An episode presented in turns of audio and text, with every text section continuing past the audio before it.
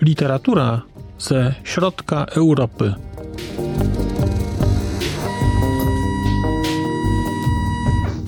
Podcast około książkowy.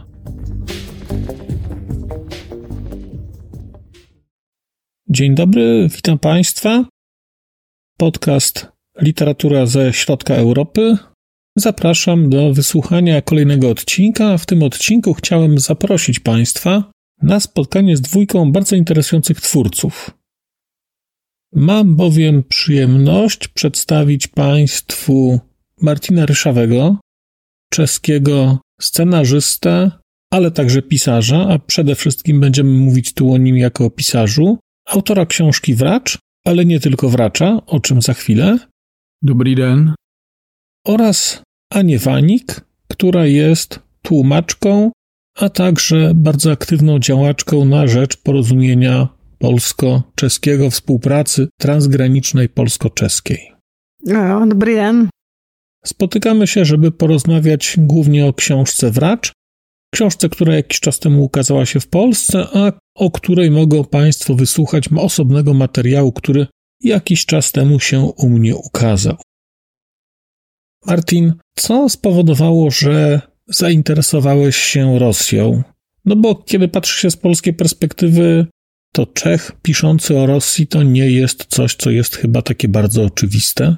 No więc jak to było z tą Rosją u ciebie? To se stalo tak, że jsem czasów... Tak się złożyło, że żyłem w czasach socjalizmu, kiedy granice były zamknięte i podróżowanie gdziekolwiek było prawie niemożliwe. W naszej rodzinie, szczególnie dzięki mojemu tacie, czytało się mnóstwo literatury przygodowej, różnego poziomu i różnej jakości, a ja właściwie już od dzieciństwa wyobrażałem sobie, że najlepsze możliwe życie dla człowieka to takie, kiedy się podróżuje i przeżywa różne przygody. No i od dzieciństwa wyobrażałem sobie, że będę miał zawód związany z podróżowaniem, chociaż nie miałem pojęcia, jaki to może być zawód. Miałem taki pomysł z gatunku tych romantycznych, że podróż, w którą kiedyś w przyszłości wyruszę, kiedy już będę dorosły, zaprowadzi mnie gdzieś do Ameryki. Bo większość przeczytanych przeze mnie książek była związana z Ameryką i Indianami amerykańskimi. A potem, kiedy w 1989 roku socjalistyczny obóz się rozpadł, granice się otworzyły i pojawiła się możliwość wyjazdu. Wybrałem Rosję z kilku powodów. Po pierwsze, wiem, że to śmieszne, ale wtedy było to tanie. Druga sprawa to taka, że podróż spełniała warunek przygody. Nawet dziś nie trzeba chyba wyjaśniać, że podróżowanie po Rosji to przygoda pod wieloma względami. A trzecim powodem był właśnie motyw Indian. Bo w końcu zrozumiałem, że w tych książkach przygodowych fascynowało mnie przede wszystkim życie rdzennych mieszkańców Ameryki.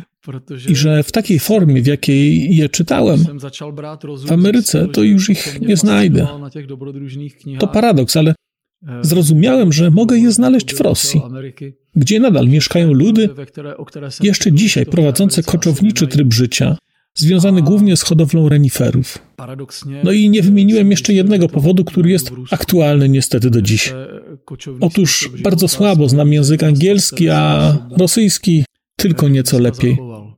I tak właściwie wybierając blok poradziecki, wybierałem nie tylko Rosję, chociaż przede wszystkim Rosję. Bo uświadomiłem sobie, że dogadam się tam nawet z koczownikami. W Rosji żyje, nie wiem dokładnie ile, ale około 50 różnych ludów i narodowości, a wszyscy członkowie tych grup etnicznych mówią także po rosyjsku, co dla podróżnika jest wielką zaletą. Więc to był powód początkowy. Nie było żadnego innego, bardziej rozsądnego powodu. Což je obrovská výhoda pro cestovatele. Takže to byl ten prvotní důvod, žádný jiný rozumný důvod to nemělo. Czyli można byłoby powiedzieć, że twoje zainteresowanie Rosją to jest coś, co trochę zostało z tego realnego socjalizmu, tak? No bo znałeś rosyjski, no bo uczyliśmy się go. Nauczyłem się go trochę, kiedy lekcje rosyjskiego nie były wiele warte, no ale wciąż jednak trochę go znałem. No cóż, to jest język słowiański, więc odległość między tymi językami, między czeskim a rosyjskim nie jest znowu taka duża. Martinie, czytałem do tej pory jedną twoją książkę, ale zostało napisanych kilka, no i wszystkie ukazały się na początku XXI wieku. Świat, który tam opisujesz, to jest świat sowiecki. Ano. Ale jest tam także świat poradziecki. W tym świecie poradzieckim jest jednak też świat rosyjski. Ano. Jak patrzysz na to jako osoba, która nie mieszka tam, ale która tam regularnie bywa, która zna tych ludzi, to czy ten świat sowiecki i rosyjski to jest to samo, czy nie? No to je těžká otázka, protože vyžaduje velké zobecňování a, a Rusko je především z pohledu Evropana nebo západu Cóż, to trudne pytanie, bo wymaga wielu uogólnień. Przede wszystkim z punktu widzenia Europejczyka, z Europy Zachodniej albo Środkowej, Rosja tak naprawdę nie jest państwem w naszym rozumieniu pojęcia państwa narodowego, gdzie można z pewnym uproszczeniem mówić o tym, że kultura obecna jest we wszystkich obszarach państwa, że jest taka sama lub przynajmniej podobna, że istnieje pewna jednorodność, jeżeli chodzi o narodowość i używany język, że język jest tam używany i tradycje są tam wspólne. Tego w Rosji nie ma. Tak naprawdę można więc mówić raczej o rosyjskim świecie, a nie o rosyjskim państwie. A ten rosyjski świat z wielu punktów widzenia przekracza granice tego, co istnieje dzisiaj jako Federacja Rosyjska. Jest to po prostu kraj, w którym żyje wiele narodów, wiele różnych religii, wiele różnych tradycji i w pewien sposób jest zjednoczona przez jakąś formę rosyjskiej dominacji, jakąś bardzo pokrętną logikę, czy raczej antylogikę rosyjskiej historii. W każdym razie nie da się zbytnio uogólnić, z czym się tam człowiek spotyka. Ciekawe było dla mnie to, o czym już mówiłem, że wszędzie mówi się po rosyjsku. To znaczy, że można się dogadać z narodami albo z ludźmi, przedstawicielami narodów, którzy poza tym w żaden sposób nie czują się Rosjanami. A druga rzecz, jeszcze ważniejsza, to to, że przedstawiciele wszystkich tych narodów mieli, kiedy ich poznałem, doświadczenie życia w systemie realnego socjalizmu. Stworzyło to możliwość wyjątkowych rozmów, w których zdaliśmy sobie sprawę, że te nasze doświadczenia były wspólne. Zacząłem wtedy odkrywać, że potrafię bardzo szczerze rozmawiać o tym doświadczeniu nawet z Ewenkami, którzy pasą renifery, a pod względem wyglądu i fizjonomii są podobni raczej do Mongołów czy Chińczyków, ale mówią po rosyjsku, hodują renifery, polują na renifery i owce. W skrócie, Żyją w sposób, który jest dla nas całkowicie egzotyczny. Jednocześnie oni też przeżyli tamtą epokę socjalizmu, więc są dla nich zrozumiałe także moje doświadczenia. A drugą rzeczą, która była dla mnie istotna, było to, że gdy w latach 90. osłabł wpływ ideologii komunistycznej i w całej Rosji pojawiło się coś w rodzaju próżni duchowej, częściowo także pod względem władzy, to te wszystkie ludy zamieszkujące różne obszary na peryferiach wymogły na Rosjanach, żeby samodzielnie ustalać niektóre warunki swojego życia. Nie były to oczywiście jakieś wielkie sprawy. Oczywiście, jeśli chodziło o fundamentalne sprawy gospodarki, o na przykład zdolności obronne Rosji, czy w istocie o wielką politykę, to nie. Dotyczyło to przede wszystkim polityki kulturalnej, czy na przykład szkolnictwa w tych regionach. Większość lub prawie wszystkie narody, które w latach 90. wyruszyły tą drogą, przeszły przez swoiste odrodzenie narodowe. Kiedy odrzucili komunistyczne atrybuty i cechy narodowego programu kulturalnego, to zaczęli zadawać sobie pytanie, kim są i kim chcieliby być bo tożsamość tych ludzi nie była wcale oczywista. A to z kolei było coś, co całkiem dobrze rozumiałem, bo naród czeski też prawie zniknął. A przynajmniej prawie zniknął język czeski, a na pewno zniknęła czeska państwowość. Kiedy te rzeczy zaczęły się odradzać jako idea w XIX wieku i zaczął wyłaniać się czeski program narodowy, którego ostatecznym celem była czeska państwowość, to w społeczeństwie zaczęło dochodzić do wielu procesów.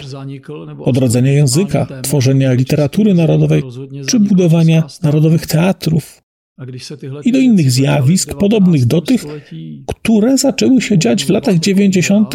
na różnych terenach Rosji. A mnie się znowu wydawało, że dzięki temu historycznemu doświadczeniu, które mam, dlatego że uczyłem się w szkole o czeskim odrodzeniu narodowym, o wielu jego sukcesach, ale jednocześnie o wielu jego paradoksalnych sytuacjach, śmiesznych, czasami groteskowych, że dokładnie to widzę w tej Rosji. Że jestem zdolny patrzeć na to trochę jako badacz. Poczułem się trochę jako badacz, mimo że nie miałem żadnych dyplomów czy wykształcenia, ale rzuciłem się na tę rolę, śledziłem te procesy, procesy i ze zdumieniem stwierdziłem, na podstawie takich moich ogólnych doświadczeń historycznych, które wyniosłem z Czech, że jestem w stanie pewne rzeczy przewidzieć, że jestem w stanie przewidzieć, jak będzie rozwijać się tam sytuacja, jakie rzeczy będą te narody robić. I zacząłem się przy tym nieźle bawić, jakbym dokładnie studiował na podstawie wszystkich możliwych porównań, które robiłem. Czasami arbitralnie, czasem mniej arbitralnie, i to była w sumie taka prywatna zabawa gra. Ale jednocześnie nie miałem pojęcia, że ta moja osobista gra robi się coraz poważniejsza. Że zaczynam w jakiś sposób doceniać przedmiot swoich studiów, zakochiwać się i że ja sam zmieniam się pod wpływem tego wszystkiego. Więc to była taka moja osobista inwestycja w ten proces, który tak naprawdę zaczął się jako zabawa. I może na zakończenie tej refleksji chciałbym jeszcze powiedzieć, że ostatnią lub najmniej ważną rzeczą, jaką tam dostrzegłem, była właśnie Rosja czy rosyjskość. Naprawdę zajmowałem się wszystkim, co nie jest rosyjskie w Rosji. I dopiero wtedy, gdy napisałem pierwszą książkę i nakręciłem tam trzy filmy, które dotyczyły Ewenków, Ewenów i Jakutów, hodowców reniferów, łowców, po prostu ludzi, których na pierwszy rzut oka nie kojarzy się z niczym rosyjskim. Więc dopiero po tych dziesięciu latach, dzięki zbiegowi okoliczności, zacząłem skupiać się na tym, co już można bezpośrednio wiązać z tym, czym jest Rosja, kim są Rosjanie, jaka jest rosyjska historia i rosyjska kultura. Ale pierwotnie w ogóle się tym nie interesowałem. To były dla mnie tematy całkowicie drugorzędne. I właśnie dlatego Wracz powstał później jako druga książka, po książce Cesty na Sybisz, które w całości były poświęcone ludom nierosyjskim. Jakie są ruskie dziejiny, ruska kultura, ale prymarnie jsem se o toto vůbec nezajímal, až sekundárně. To znamená, že ta kniha Vrač vznikla jako druhá a po knize Cesty na Sibiř, která byla celá věnová právě, věnovaná právě těm neruským národům. Aniu, te cesty na Sybisz pojawiają się tutaj ciągle i ciągle. Czy wiesz może, dlaczego Kolegium Europy Wschodniej zdecydowało się wydać w Polsce Wracza? A może na początek Wracza? No, to było dość jednoduché rozhodnutí, protože za prvé Cesty na Sibíř to je obrovská, obrovská kniha. I z pohledu nejenom no, Cóż, to była dosyć prosta decyzja. Przede wszystkim dlatego, że Cesty na Sybisz to ogromna, ogromna książka. I nie jest tylko tak z punktu widzenia treści, ale powiedziałabym, że jest trzy razy dłuższa niż Wracz. Praktyka wydawnicza jest taka, że jest to po prostu duże ryzyko dla wydawcy, żeby wprowadzać autora na polski rynek wydawniczy przez taką, no, cegłę. Więc w zasadzie to ja podjąłem taką decyzję, bo chociaż cesty na Sybisz mi się podobały, to w gruncie rzeczy wiedziałam, że jako pierwsza książka to zwyczajnie nie zadziała. Więc mimo, że Martin napisał Wracza po cestach i mimo, że istnieje pewien związek między tymi dwiema książkami, było dla mnie jasne, że musimy po prostu zacząć od czegoś mniejszego, a potem zobaczyć, co dalej. Kolegium Europy Wschodniej, polski wydawca, zdecydowało się wydać tę książkę właśnie dlatego, że zajmuje się wschodem. I to było dla nich bardzo interesujące, że dostają nowe, niepolskie spojrzenie na Rosję. Bo jak wiadomo, każdy naród, każde państwo ma swoich ekspertów, którzy funkcjonują w ramach tradycji, kultury, mniej więcej spotykają się ze swoimi własnymi poglądami, a my przyszliśmy z poglądami z zewnątrz, co początkowo było pewną przeszkodą. Dlatego, że pierwszą próbkę tłumaczenia, taki fragment, który wysyła się wydawcom, przygotowałam już po roku od wydania tej książki w Czechach. Tak więc pierwsza próbka wracza pojawiła się w roku 2012 i była zrobiona także przypadkowo przez moją przyjaciółkę, tłumaczkę. Nie wiedziałam o tym, więc też przygotowałam próbkę. Były więc co najmniej dwie tłumaczki, o których wiem, że były zainteresowane tą książką już w tamtym czasie. No cóż, ale potem Zarówno ona, jak i ja dostałyśmy negatywne odpowiedzi. No, w tym sensie, że są oczywiście polskie wydawnictwa, które skupiają się głównie na literaturze czeskiej. Nie widziało one jednak powodu, dla którego mieliby wydać Czecha, który pisze o Rosji w Polsce. No bo przecież mamy własnych ekspertów. Była to dla nich przeszkoda, bo przynajmniej część z nich jasno mówiła, że mają swoją grupę docelową, że grupa docelowa po prostu oczekuje od literatury czeskiego humoru, piwa i kilku takich elementów typowych dla Czech, czyli gospody i tak dalej. Wszystkich tych rzeczy typowych dla tak zwanej literatury czeskiej w szerszym kontekście. No i ten Kev się nagle pojawił po latach, że naprawdę bardzo, bardzo starali się jakoś poszerzyć swoją ofertę o inne spojrzenie. Tak więc było to dość interesujące dla obu stron. Se najednou objewił po, po letech, že opravdu opravdu se snažili nějak rozšířit tou svou nabídku právě o nějaké jiné hlasy. Jo, takže to bylo jako zajímavé pro, pro obě ty strany. Martinie, a skąd tytuł Wracz? Ja się uczyłem akurat języka rosyjskiego w szkole podstawowej i później w liceum z efektami marnymi, no ale wiem chociaż tyle, że wracz to po rosyjsku lekarz. A co w języku czeskim znaczy wracz? Czy też lekarza? Wracz w cześcinie nie znamená nic. To słowo w cześcinie nie egzystuje. Wracz nic nie znaczy po czesku. To słowo w języku czeskim nie istnieje. Właśnie dlatego wybrałem je jako tytuł. Po pierwsze, dlatego, że to słowo nie istnieje, ale jednocześnie wyzwala takie egzotyczne, trochę rosyjskie skojarzenia. Ten tytuł powinien jasno mówić, że temat lub materiał książki będzie czymś nieczeskim. Więc po prostu wprowadziłem obce słowo do czeskiego. Drugi powód jest taki, że z przyjacielem, który dostarczył mi większość historii, z którymi pracowałem w tej książce, po prostu miałem przyjaciela, który był źródłem wielu drobnych anegdot ze swojego życia, a które w rzeczywistości stały się podstawą tego tekstu.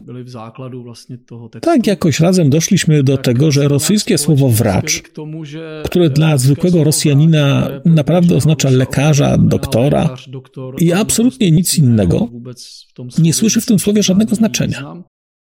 W każdym razie jest niemal pewne, że rzeczownik wracz ma ścisły związek z czasownikiem lhat, co po rosyjsku oznacza kłamać.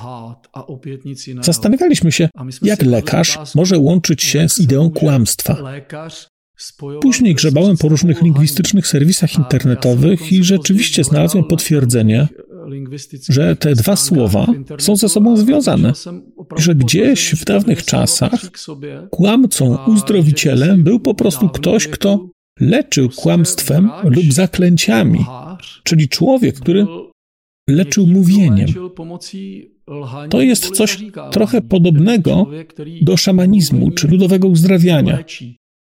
Ale jest tam takie założenie, że człowiek używa nieprawdziwych wypowiedzi, wypowiedzi pozbawionej sensu, wypowiedzi, której nie jest celem informowanie kogoś, a na pewno nie przekazywanie prawdy.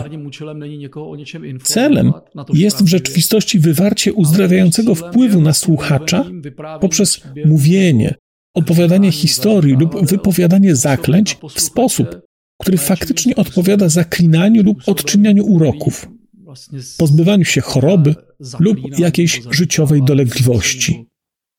I tak właśnie zrozumieliśmy, że w rosyjskim słowie wracz wciąż kryje się czarownik z czasów, kiedy nie było wykwalifikowanych lekarzy, a ludzie niewiele wiedzieli o chorobach duszy i ciała i jakoś musieli je leczyć. I tak naprawdę to ci szamani dokonywali uzdrowienia, bo nie było przecież nic lepszego. Ale wraz z nadejściem nowoczesnej medycyny, chociaż znamy istotę wielu chorób i możemy je leczyć chemią i różnymi innymi zabiegami, to jednocześnie dochodzimy do tego, że dla niektórych dolegliwości, chorób czy pewnych życiowych sytuacji jest nadal przydatne to, co robił wracz. W cudzysłowie zaklinanie, czarowanie, wyczarowywanie zaklęć. I że tak naprawdę najbliżej temu w naszej cywilizacji są aktorzy i ludzie w teatrze, na scenie, którzy grają fikcyjne historie i opowiadają fikcyjne, nieprawdziwe historie z życia. A kiedy jest to zrobione dobrze, to ludzie, którzy wychodzą z teatru, są zdrowsi i szczęśliwsi. Ciągle to mamy w naszej tradycji. Nadal z tego korzystamy, ale nie w gabinetach, tylko gdzie indziej. Tak odcházejí z dziewodla zdravější, šťastnější, a že vlastně to v té tradici pořád máme, ale neděje se to v ordinacích, ale někde jinde. Czyli jest to coś w rodzaju katarzis? Katarzis na scenie jest... Na scenie jest skutkiem zdrowotnym, e, skutkiem grania, czy raczej odgrywania fikcyjnej historii. Martin, ty kończyłeś studia dramatyczne, to też widać, bo kiedy czytałem twoją książkę, to byłem zaskoczony bardzo licznymi odwołaniami do rosyjskiego dramatu i do rosyjskiego teatru. Nie odwołujesz się do takich najbardziej znanych rosyjskich powieści. W twojej książce nie ma Dostojewskiego, ale jest Gogol, jest Czechow. No, studował sam. Tak, e, kończyłem FAMU. A oprócz tego dużo czytałem. No dobrze, no to mam teraz pytanie, które tak naprawdę nie jest moim pytaniem, bo będę szczery, że zasugerowała mi je Ania, trochę mi je podpowiedziała, żeby zapytać Cię o to, co się nazywa psany chlas. Nie wiem, może warto powiedzieć, co to jest. Myślę, że dla polskich czytelników będzie to miało wartość, bo ja nie wiem, czy są na tyle zaznajomieni z sytuacją, z całą teorią, żeby znaleźć to w książce. Psany hlas to jest termin, który, e, pokud wiem... Psany hlas, głos pisany. To jest termin, który, o ile mi wiadomo, wprowadził do czeskiego literaturoznawstwa Andrzej Skowajs, który jest literaturoznawcą i także moim przyjacielem. Nazywa w ten sposób rodzaj literatury, która chociaż jest spisana, to znaczy jest to tekst pisany na papierze i zazwyczaj wydrukowany w książce, to przywołuje konkretny język, sposób mowy konkretnego narratora, opowiadacza i pośrednio za nim podąża. W jakiś sposób nawiązuje to do tradycji starożytnej, z czasów, gdy nie było pisma, albo nie było ono jeszcze rozpowszechnione, albo kiedy istniało, a nie znano jeszcze prasy drukarskiej i niewielu ludzi umiało pisać. W tych czasach literatura w jej różnych formach była przekazywana ustnie, czyli przez narratorów, opowiadaczy, bardów, czy ludowych interpretatorów mitów i legend. Andrzej pisze o tym, że kiedy przyglądamy się tej tradycji, opowiadaczom, gawędziarzom lub innym ludziom, to musimy wyobrazić to sobie jako głos, żywy głos, a nie literę. Tę umiejętność przypisuje Skowajs dwóm wielkim mistrzom współczesnej literatury, Waltowi Whitmanowi i Henrymu Millerowi. A ja no cóż, właściwie zdałem sobie sprawę, że nie inspirując się ani Millerem, ani Whitmanem, w jakiś sposób skłaniam się do czegoś podobnego, że właściwie zawsze piszę to, co przede wszystkim słyszę. Zawsze, kiedy piszę, to potrzebuję sobie ten swój tekst przeczytać na głos. Przy czym nie inspiruję się bardami i tą tradycją. To jest e, dla mnie raczej inspiracja teatralna. Czuję się bardziej jak wykonawca sceniczny, deklamujący czy recytujący słowa na scenie.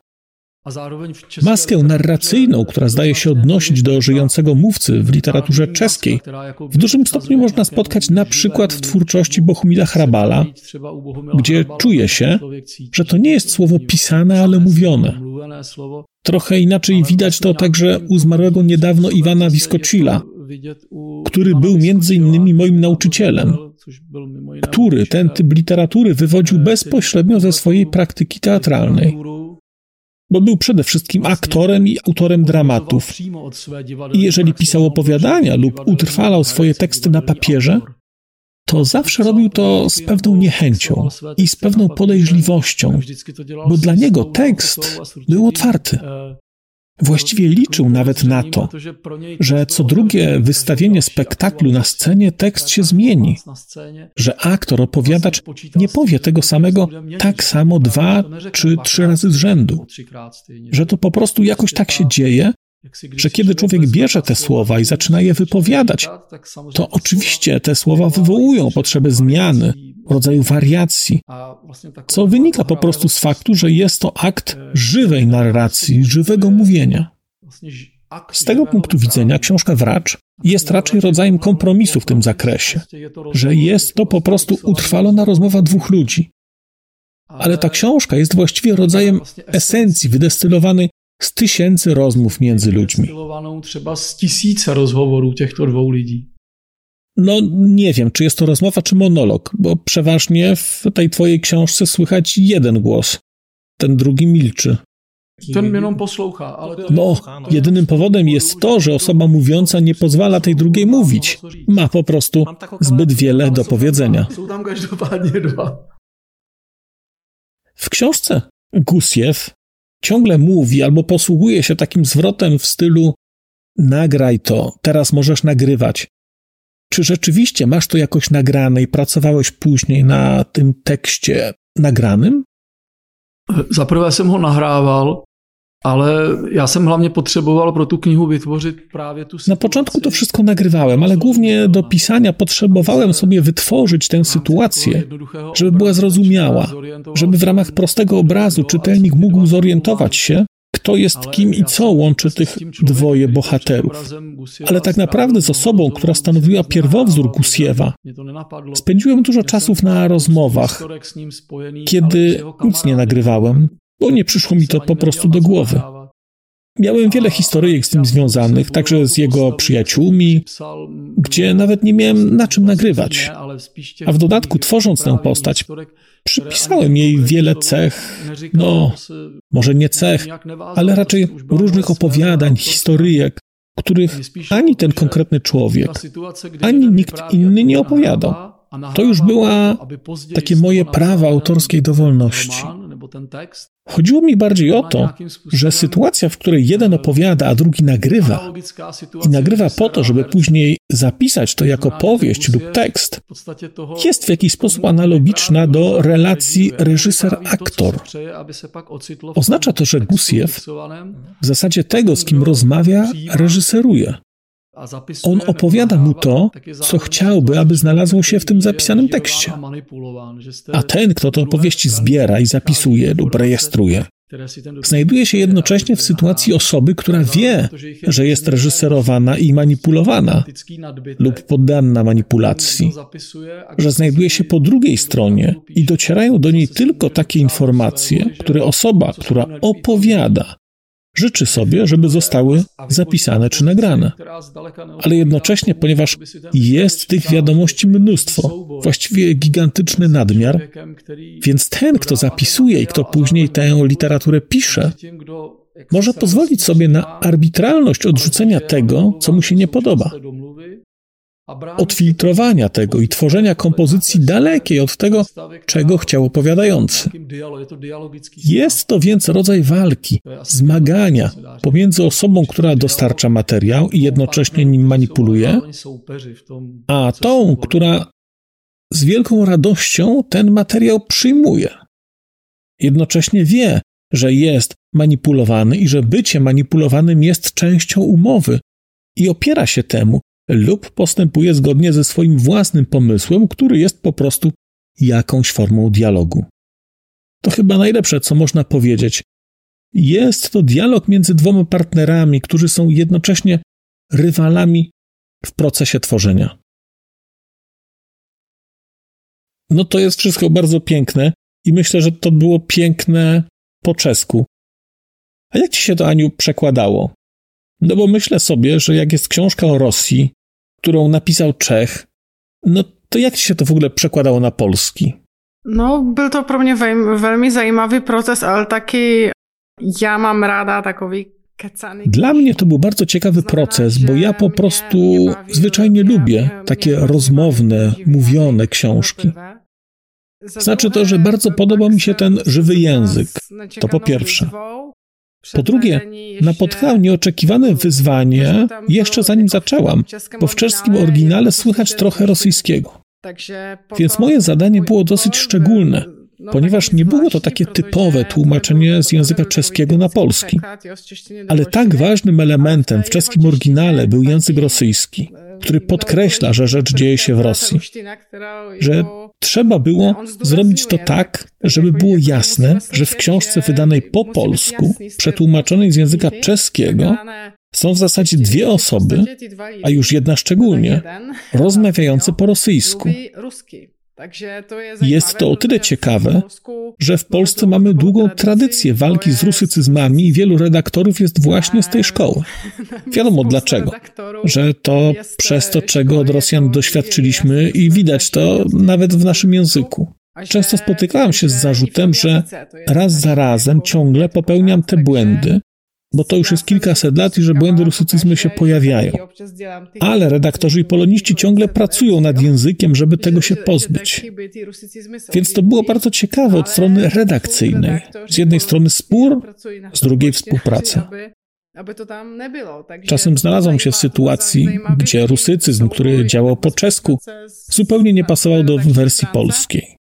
Musiałam więc e, to gdzieś indziej wymienić, musiałam stylizować, a w kilku miejscach wprost użyć rosyjskich słów, mimo że u Martina one były akurat czeskie.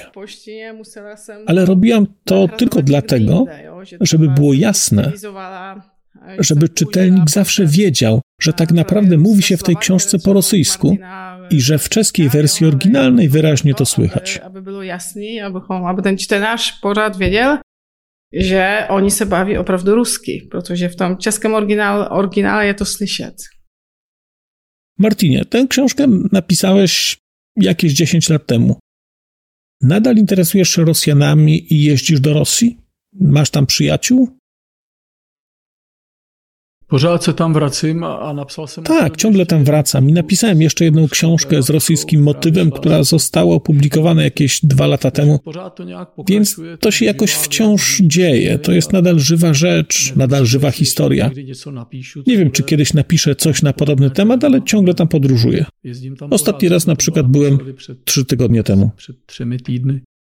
Trzy tygodnie temu?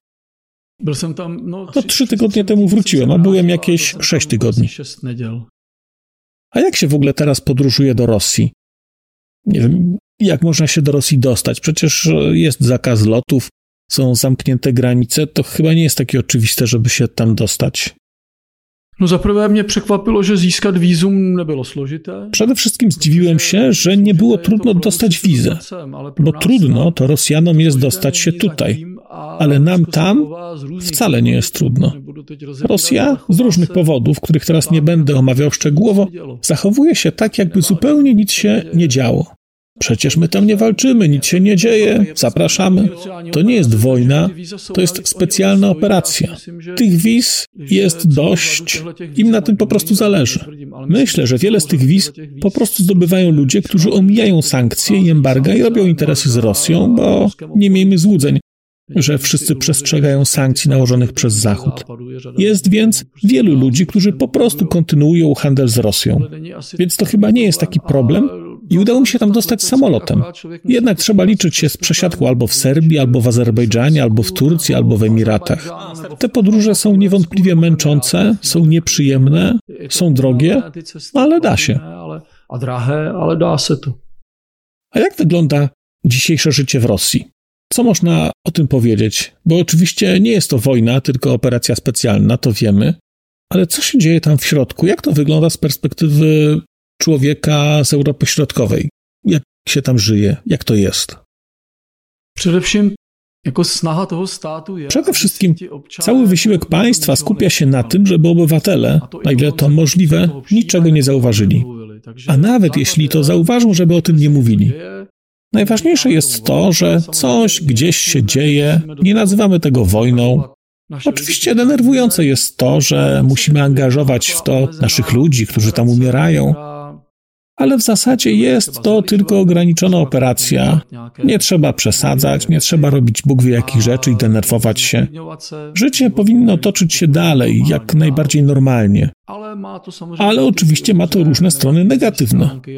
Na przykład nie możemy kupić niektórych towarów, bo kraj z zachodu, Bóg jeden wie dlaczego, ich do nas nie dostarczają. Nie możemy handlować tak jak chcieliśmy wcześniej. Nie możemy dostać wiz Schengen. Nie możemy jechać na wakacje do Karlowych Warów czy Chorwacji. To są po prostu takie rzeczy, a ogólna narracja państwa jest taka, że tak naprawdę to nie rozumiemy dlaczego, nie mamy tego wszystkiego. O co w ogóle chodzi Zachodowi i co on sobie znowu wymyślił. To jest taka oficjalnie jakby mgła, która się wokół tego tworzy. No i oczywiście są ludzie o różnych poglądach i spojrzeniu na tę sprawę. Większość moich przyjaciół i znajomych należy raczej do tych, którzy sprzeciwiają się Putinowi i wojnie. Jednak nawet oni przestają wiedzieć, jak to wygląda z perspektywy Zachodu. Po roku, w którym izolacja rzeczywiście się pogłębia, nie są pewni, jak to wygląda u nas. Co my tu właściwie robimy, czego chcemy i jaki mamy stosunek do wojny. To dla mnie zaskakujące. Niektóre z tych rzeczy. Oczywiście ludzie znajdują informacje, ale ciekawe jest to, że nawet jeśli znajdziesz informacje w internecie, dowiesz się tylko, co dzieje się na froncie, jak wygląda wojna, co mówią politycy. A właściwie w wąskim znaczeniu, co są takie tematy polityczne. Oni są w stanie te informacje zdobyć, ale jak to tutaj naprawdę wygląda, jak się czujemy, co o nich mówimy, jak na nich patrzymy, czy naprawdę nastroje są takie, że chcemy iść na Moskwę na przykład? Nie wiem, co myśleć o tego typu bzdurach. To tego oni nie wiedzą.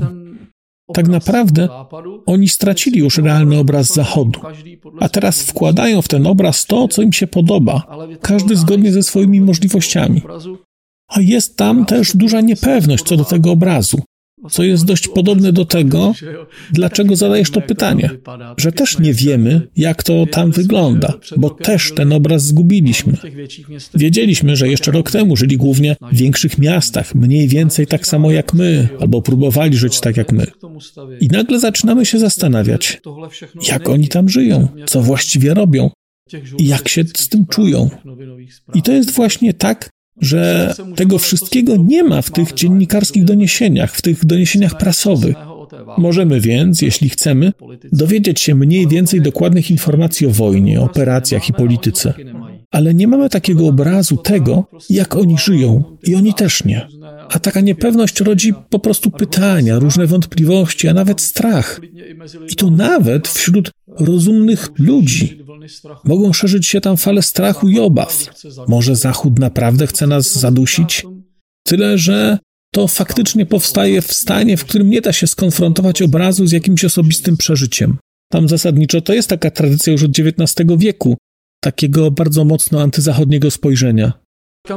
Właśnie mówię, że tak może być. Nie mówię o tym, że to antyzachodnie spojrzenie jest wspierane przez propagandę i tak dalej, ale teraz mówię o ludziach, którzy w ogóle nie interesują się propagandą i nie chcą zajmować się polityką. Oni po prostu mogli kiedyś jeździć na zachód, mogli tu mieszkać, mogli tu robić interesy, mieli przyjaciół, z którymi się spotykali i to wszystko ustało z dnia na dzień.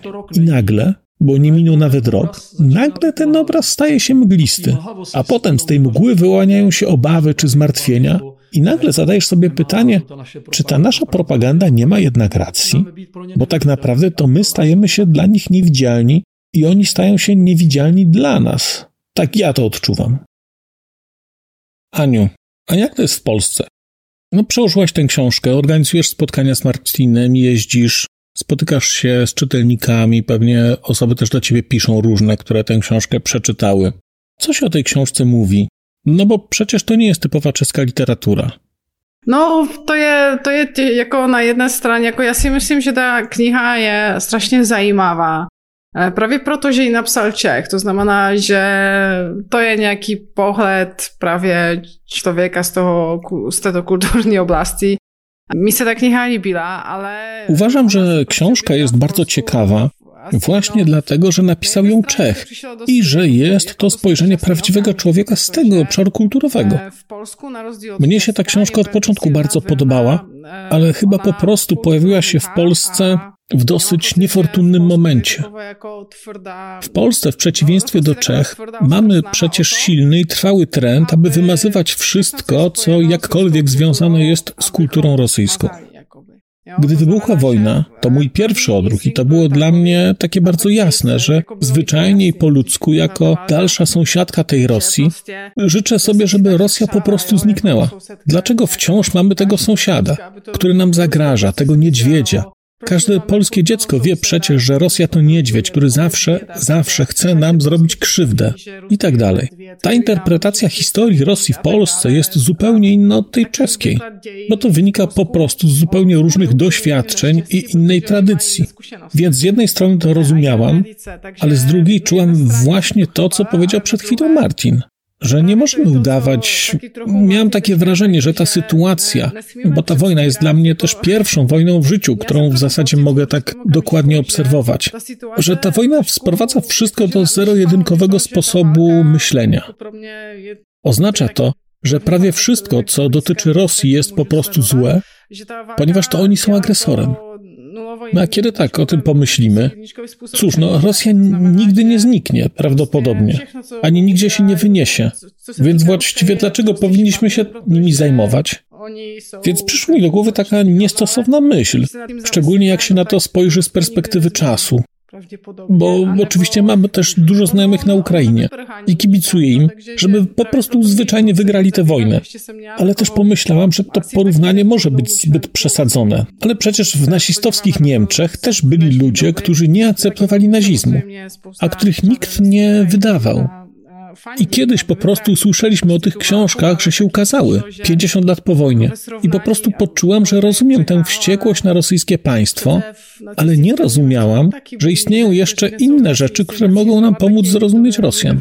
To, w czym mi pomógł wracz, to przynajmniej mi, bo Rosja nie jest tak naprawdę moim obszarem zainteresowań, ale książka mi się podobała i ze względu na tę książkę jakoś musiałam się w tym bardziej zanurzyć. I podobało mi się, że to szaleństwo, które jest związane z tym państwem, jego polityką, że nagle miałam poczucie, że ten człowiek z Zachodu po pierwsze wreszcie czuje, że jestem człowiekiem z Zachodu, chociaż nigdy wcześniej o tym nie myślałam, bo całe życie spędziłam w Polsce i ogólnie w Europie Środkowej.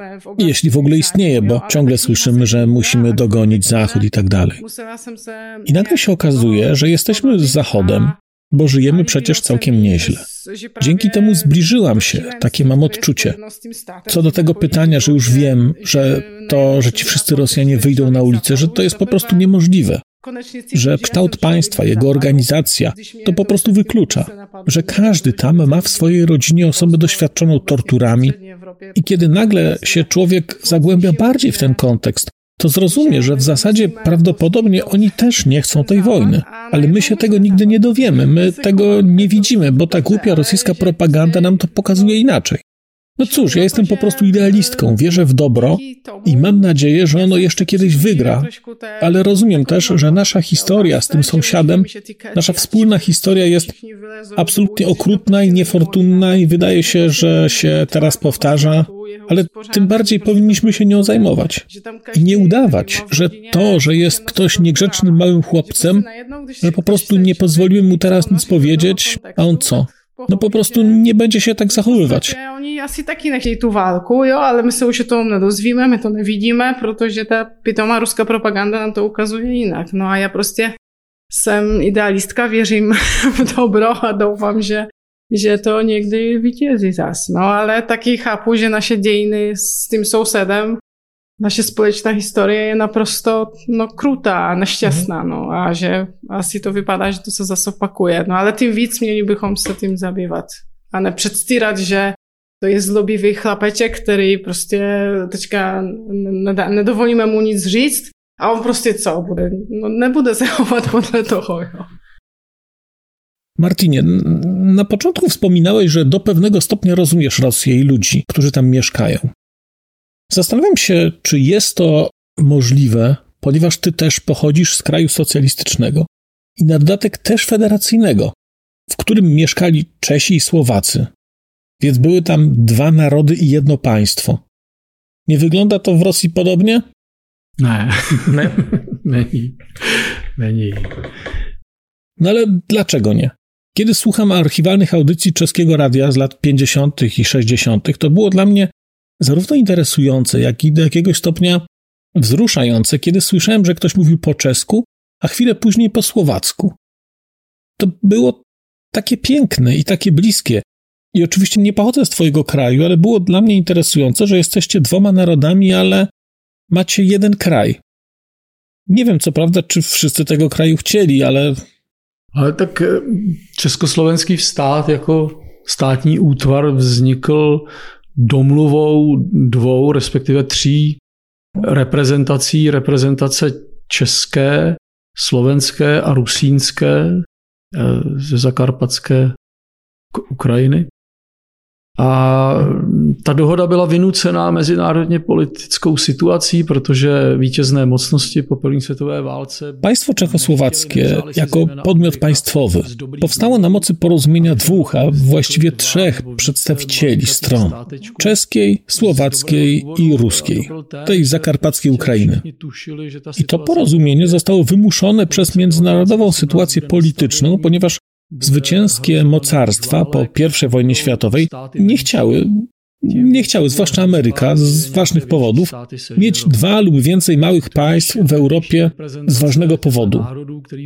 A było tak, że wszyscy tylko podejrzewali, że sytuacja w Europie po 1918 roku będzie niestabilna, będzie groźba nowych wojen. A im mniejsze państwa, tym większe niebezpieczeństwo pożarcia przez jakieś większe państwo. I dlatego ówczesnym reprezentacjom tych narodów, które powstały na ziemiach rozpadających się Austro-Węgier, dano mniej więcej warunek, ale był taki warunek, że byt państwowy, który miałby powstać, żeby był wystarczająco duży, z wystarczająco dużą populacją. I myślę, że to była bardzo rozsądna polityka naszych ówczesnych założycieli nowoczesnego państwa czechosłowackiego, że zrozumieli tę rzecz i stworzyli Czechosłowację, ale stworzyli ją jako państwo, które powstało z niczego. Samo w sobie nie miało żadnej tradycji, a zamieszkujące je ludy nigdy nie zamieszkiwały terytorium jednego państwa. Jeśli nie weźmiemy Austro-Węgier, ale Austro-Węgry były nadal podzielone na Austrię i Węgry. Słowacja i Zakarpacie należały do Węgier, a Czechy należały do Austrii. Więc była tam też właściwie dość duża bariera. I powstanie tego państwa było właściwie spowodowane koniecznością stworzenia jakiegoś większego bytu, ale jednocześnie reprezentacje tworzone przez czeskie, słowackie i zakarpackie właściwie dopiero się poznawały. I to powstało niejako sztucznie, ale jednocześnie powstało już w sytuacji, która szczególnie dla Słowaków bardzo szybko zaczęła być nieprzyjemna. Czuli się upokorzeni w nowym państwie lub ich ambicje państwowo-twórcze nie zostały spełnione, a wtedy pojawiało się pytanie, jak się rozwijać dalej.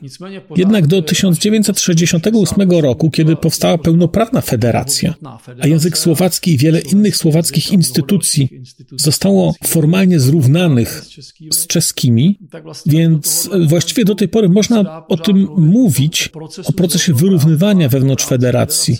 Ale proces wyrównywania płynnie przeszedł w rozpad. Ale ja bym powiedział, że szalki tych wag lub siły, które na tych szalkach leżały, były w znacznym stopniu zrównoważone. Chociaż może nie. Może Czesi byli trochę hegemonem w tym kraju, ale pod względem liczby mieszkańców, wielu innych wskaźników były to kraje porównywalne. W Rosji nie ma czegoś takiego. Istnieje ogromna przewaga ludności rosyjskiej, cały wschód, czyli wszystko poza Uralem, a nawet niektóre obszary byłych krajów sowieckich, można chyba o nich powiedzieć, że one tak naprawdę były kolonizowane, były podbijane, podbijane militarnie i gospodarczo. Te tereny i ich ludy zostały naprawdę podbite przez rosyjskich żołnierzy i władzę carską. A to oznacza, że w żadnym razie nie może być mowy o jakiejkolwiek równości innych narodów względem Rosjan. Częściowo pojawia się to również dzisiaj, w sytuacji, gdy Rosjanie mają bardzo niekorzystne wskaźniki demograficzne. Zmniejsza się liczba etnicznych Rosjan. Rośnie za to liczba mówiących po turecku Tatarów i ludów, które oprócz mówienia innym językiem, nawet jeśli płytnie mówią po rosyjsku, to mówią po tatarsku. Wyznają inną religię. Są głównie muzułmanami. No i w tej sytuacji przez rosyjskie państwo są oni uważani za niebezpieczeństwo, bo orientują się na inną tradycję duchową, mają inny język, język niezrozumiały dla Rosjanina. A to wszystko jest po prostu niebezpieczne dla państwa pod kątem jego ewentualnego rozpadu. I po prostu też dla kontaktów tych różnych ludzi może to powodować wiele problemów. Taka sytuacja nigdy nie miała miejsca pomiędzy Czechami a Słowakami. Te języki są bliskie, spokrewnione, religie też, gdy takie były. To nie jest tak ważne jak w Polsce, ale nawet z punktu widzenia można powiedzieć, że sytuacja Czechów i Słowaków była właściwie taka sama. Zupełnie nie dotyczy to Rosji. Istnieją po prostu ogromne różnice między narodami tworzącymi Federację Rosyjską. A jeżeli coś jest naprawdę śmiesznego w państwie rosyjskim, to fakt, że nazywa się ona Federacją.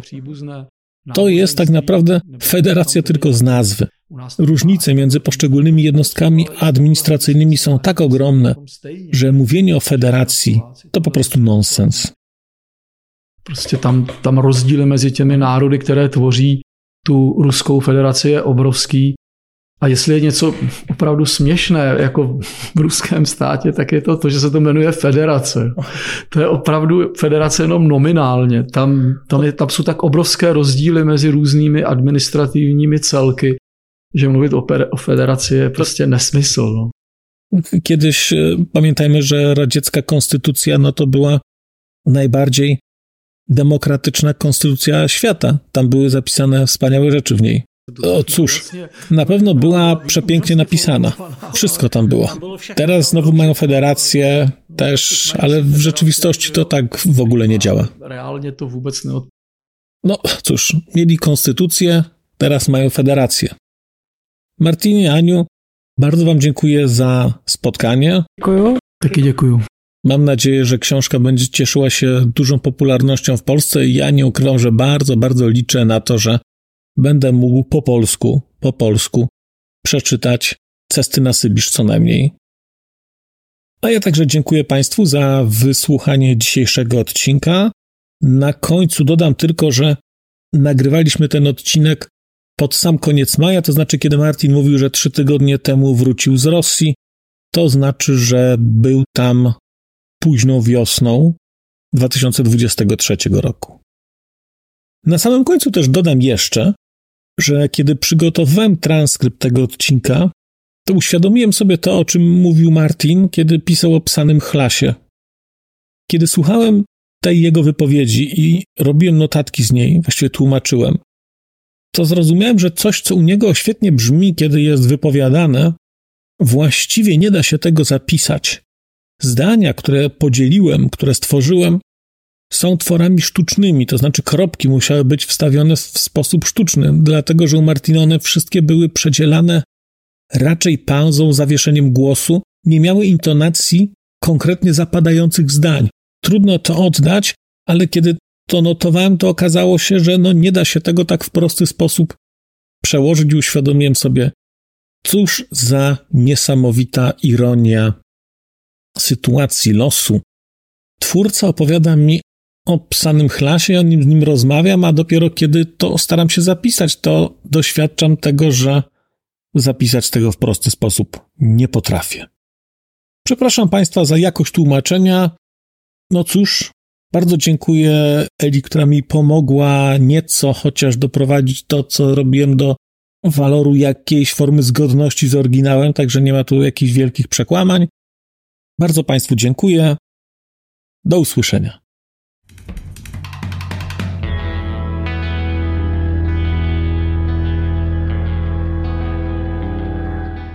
Bardzo dziękuję Państwu za wysłuchanie tego odcinka, bo skoro jesteście w tym momencie, to znaczy, że wysłuchaliście go do samego końca.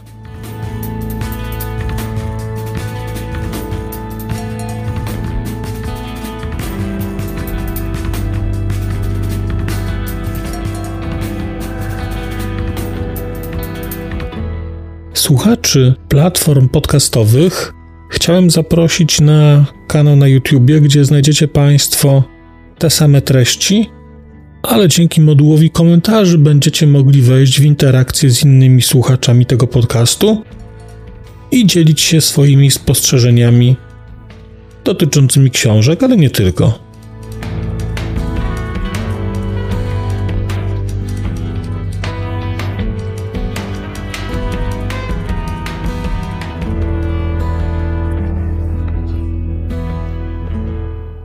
Oprawa muzyczna tego odcinka została zrealizowana na bazie muzyki słowackiego zespołu Longital.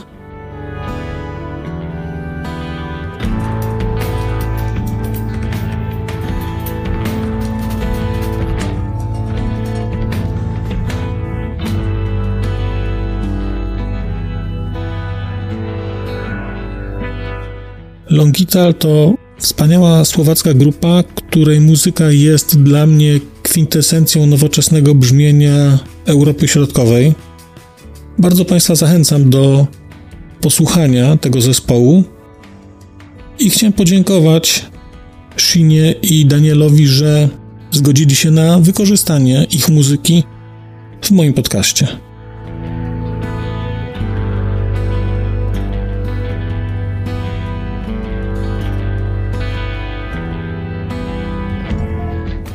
Šino a Daniel, ďakujeme vám veľmi pekne, že ste nám umožnili použiť vašu hudbu.